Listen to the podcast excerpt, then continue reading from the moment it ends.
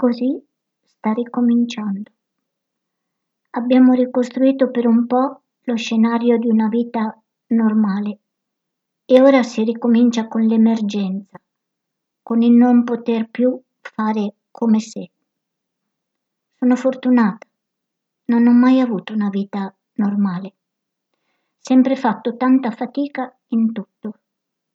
Quelli come me erano da schivare, perché sono quelli scassati che ti ricordano la fragilità e l'andare a pezzi, quelli che vedono il re nudo. Adesso che il re è evidentemente nudo, non si può rivestirlo. Da 8 mesi vivo in campagna, ma non basta. Ho deciso di non tornare, perché man mano è salita la solitudine gigante in cui vivevo. Quanto mi faceva male passeggiare facendomi timidamente largo tra i corridori. Una volta una signora dietro di me si è messa a sbuffare e poi mi ha detto: «Ma lei non tiene la carreggiata, va di qui e poi di là». «Ma sono a piedi», le ho risposto io esterrefatta, pensando mi avessi scambiata per un mezzo di trasporto. Quale poi? Sono piccolissima. Un monociclo? Ora vivo in un piccolo paese piemontese, un paese senza case di villeggiatura, ma con parecchie case abbandonate. In questi mesi ho sentito e pensato tanto e non ho dimenticato niente.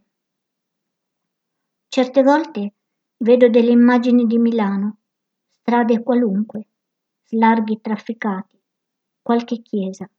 Sono pezzi di me, rimasti lì, briciole di consapevolezza che non sono partite con me, forse. Qui c'è il bosco, il mio maestro. Non ho più nessuna vita sociale, tanto non ne ero capace. Qualche amica e amico sì, però. Ci si scrive o ci si telefona. Anche qualche parente cattivo che non ha capito di aver perso il bersaglio. Sono andata via. Per un po' mi hanno fatta sentire vile, una scampata. Ma ora i pensieri degli altri non pesano più così tanto, perché gli alberi mi parlano. E anche gli asini.